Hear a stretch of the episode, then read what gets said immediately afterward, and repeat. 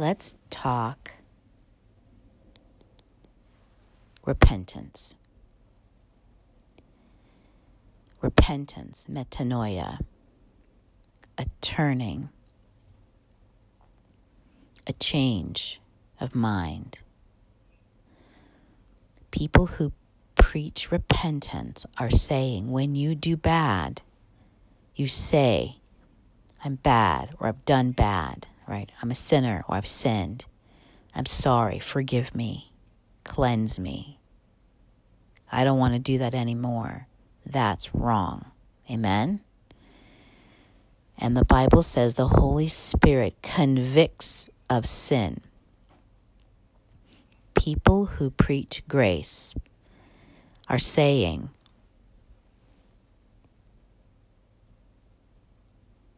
repentance is in terms of your kingdom identity in Christ. The Holy Spirit is convicting you of righteousness. So when you do something, say something, think something, want something, that you ought not. Praise you, Jesus. You see it's not who you are. You see Jesus has done something by his blood to change you. He is now in you. And you now turn away from who and what you're not. You turn towards, that's the focus of the grace. You turn towards God's goodness and His love, His forgiveness, His acceptance. You turn into, right, the unfolding of your identity in Christ to its fullness. So these schools of thought, doctrines, concepts, are lenses through which this repentance is understood. And the grace movement often goes after people who have felt beaten down and even destroyed, devastated by the idea that they are a sinner. They feel like they've done too much for God to forgive them. They feel they're damaged goods. They believe they can't get out of the whirlpool, of the cesspool of their mistakes or their parents' mistakes or the nonsense of the sins of the world. And so the grace message offers great hope for the hopeless. Now, in that grace pool, amen, people need to acknowledge they are the righteousness of God in Christ Jesus. Now, if you were to look at someone from the outside who's not tallying up their sins, right? Who's not, oh gosh, I did this. Oh gosh, I did that. Oh gosh, I did that. You, from the outside, might want to say, there's a sin, that person is sinning. Because the person you're looking at is not mindful of sin. Whoa. They are minding right? Christ, Jesus, love, forgiveness, the path of light set for them. It does not mean that the thing that they did that they ought not do is, is good. It means it's not the grid of their attention. And so you looking at them, criticizing them, reviewing them, examining them, may be able to critique their behavior, their speech, their dress, their way, and, and come up with all kinds of, right, junk. You might be able to junk them because of what you see with your eyes. But God is a God of hearts. He says, I don't look at the appearance. I'm not bothered by appearance. I'm going after the heart.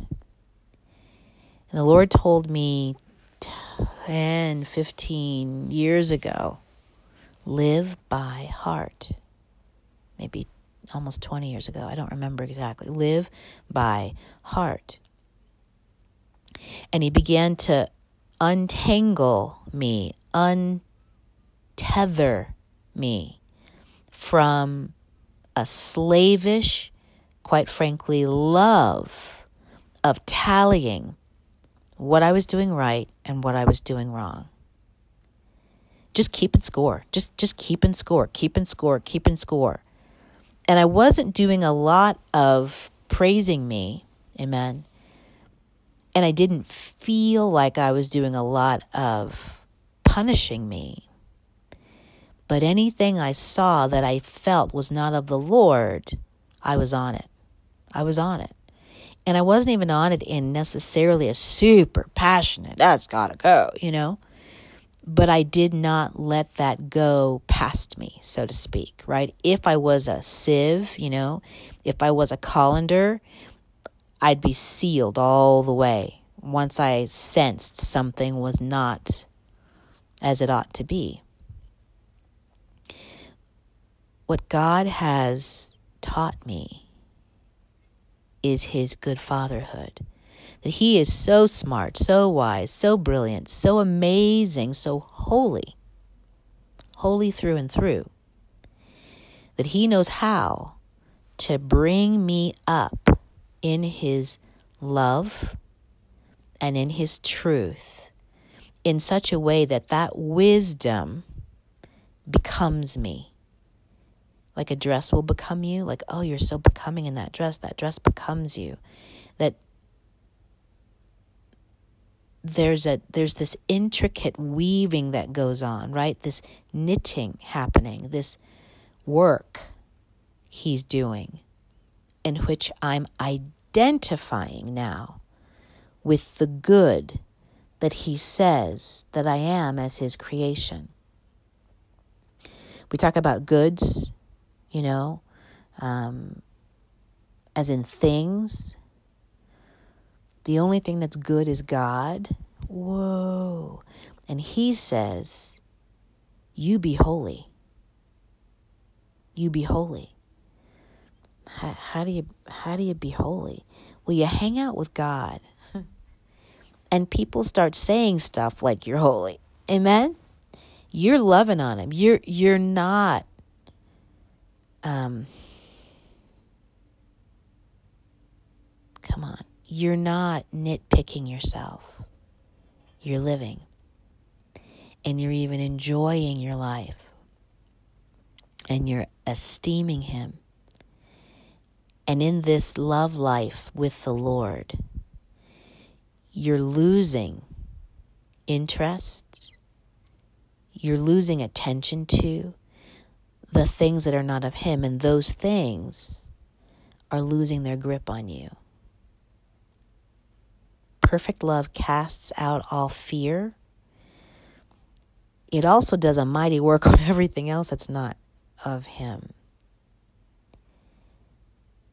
Love conquers all. And love in itself is something that we're learning about because love is strong, love is clear, love is straightening. And you say, well, hold on a minute. That sounds like chastening, straightening. there is an activity of the Lord that very much teaches you his ways. And uh, the Bible calls it chastening, right? Or even scourging, right? That is not punishment for sin. Praise you, Jesus. Jesus never sinned, but he learned obedience through suffering. He never sinned. He did not sin. Well, no, hold on a minute. How is that possible? If he had to learn how to obey. Beloved, the, the faith that we have in Him is everything. And that walk that we do by faith, where we're going the way He's calling us and we don't know where we're going, that journey is a life lesson, literally a lesson that goes throughout our life, a lesson of love. That's what it is. Um, praise you, Jesus. So as we learn, there are things today we know, and we do, that we didn't have it together yesterday or last year or 10 years ago to do. But it's emerging from us. Does it mean we are never following an instruction? No, no, no, no.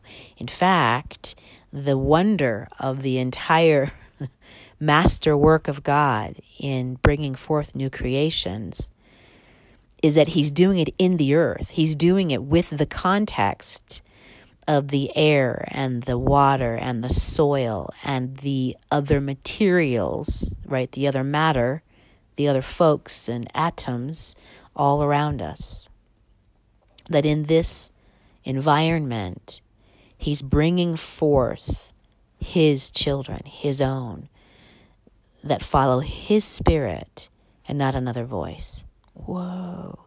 That recognize His Son because they are familiar with Him and His ways. That are lit up and who add fuel to the fire that, that give him wood to burn all the time, literally forsaking that which is not him all the time. If you think about kids in school and how they go up and down with how they're feeling about life and each other and themselves, etc.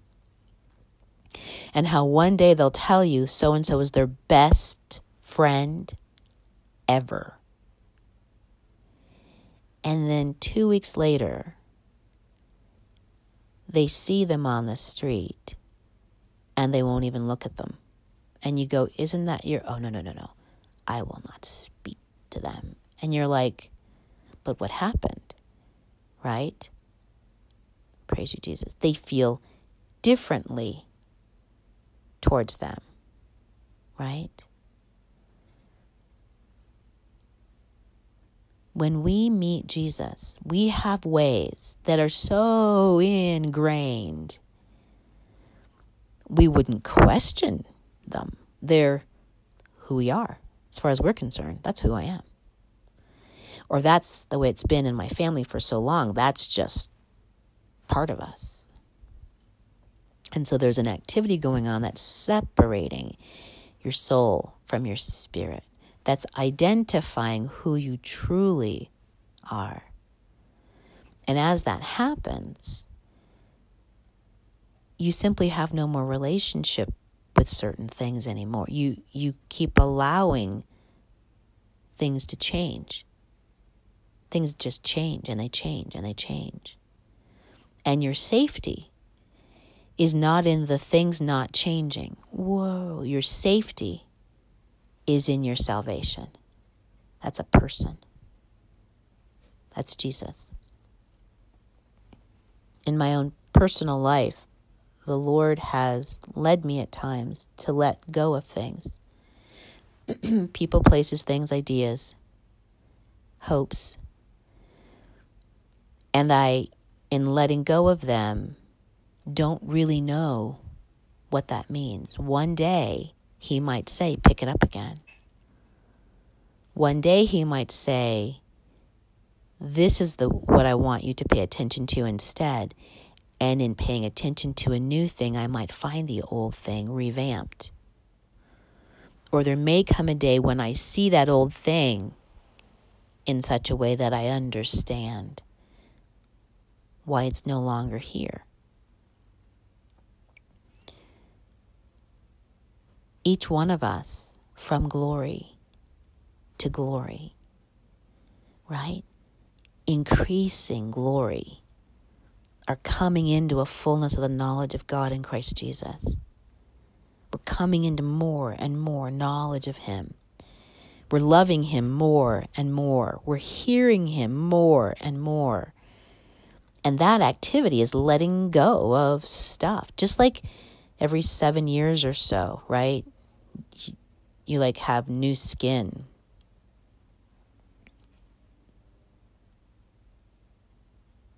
We are new creations. And we remind one another of that. We remind one another of who we are. When we look at one another, we see in one another's faces the truth. Just like when you open the Bible, you see the truth. Whoa. We sing spiritual songs, we worship, right? we give prayers and encouragements and we're up in the word itself, the, the Genesis to Revelation. We're chewing that truth and we're nourishing one another as it is digested and then distributed through us.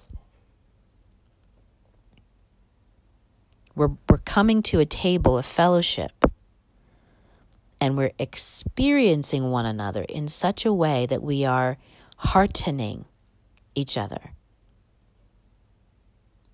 Praise you, Jesus. Our hearts are where Jesus lives. Amen. That's his home. And we live there with him. And we are in the heavenlies in Christ Jesus. And we're here in our hearts with him. And we're up there and we're down here. We're up there and we're down here. And there is a marrying going on of Christ in you and you in Christ. There is an activity of birthing happening, and you're not in control of it. And sometimes it's uncomfortable. And sometimes you're in a moment where it's time to let go of something to grab hold of something else. And have you ever tried to get a stain out? Have you ever tried to, when you're like cleaning a pot, like uh, i am having the picture of a porcelain container that's had things cooked on it. It can take a minute, but oh my gosh, have you seen it get just completely clean? And the shocking difference between when you started and when you stopped? when you were done. This activity is so perfect that as you struggle with whatever God may be saying, whatever you might be feeling led to shift to, the aspect of your being that's having a hard time is where you're letting go. that aspect, what aspect of you that's gripping, right, is also dying.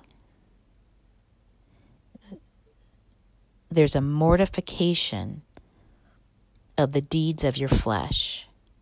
The flesh itself is going to be what's called reanimated, it's going to be given new life as your soul is in agreement with God's righteousness and His identity as your Holy Father. It's your spirit leading the way. Praise God. And so these places of contention, these boxing matches, you know, these wrestling matches, and that's not just inside, amen. Where you come into that kind of wrestling out in the environment of the world God will win in the end. And you will be free of that which is not Him. And you will find as you continue on your journey that He's always refining, always blessing, always molding, always liberating. Michelangelo would start with a big block and then basically chip away, chip away, chip away until he got to what he was making. As a sculptor, he knew that there was something in there that he was getting at. as an observer, the activity would look like it was all about what he was letting go. Let that go, let that go, let that go.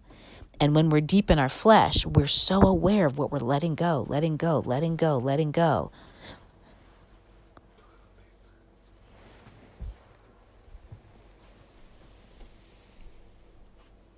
But as we get closer and closer to the Lord, we realize, wow, that was not me. That wasn't who I am. Whoa.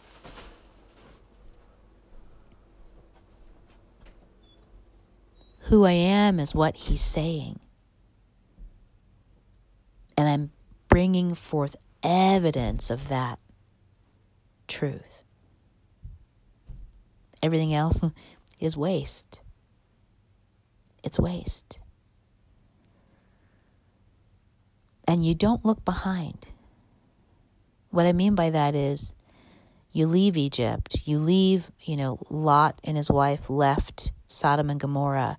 You you leave what isn't the way that God's leading. And you pray for the place or the people or you know anyone anything that you cared about back there. Redeem, Lord, forgive, help bless, prosper in you, all those things. And you don't assume anything about what you left behind unless God tells you to. Amen. But your focus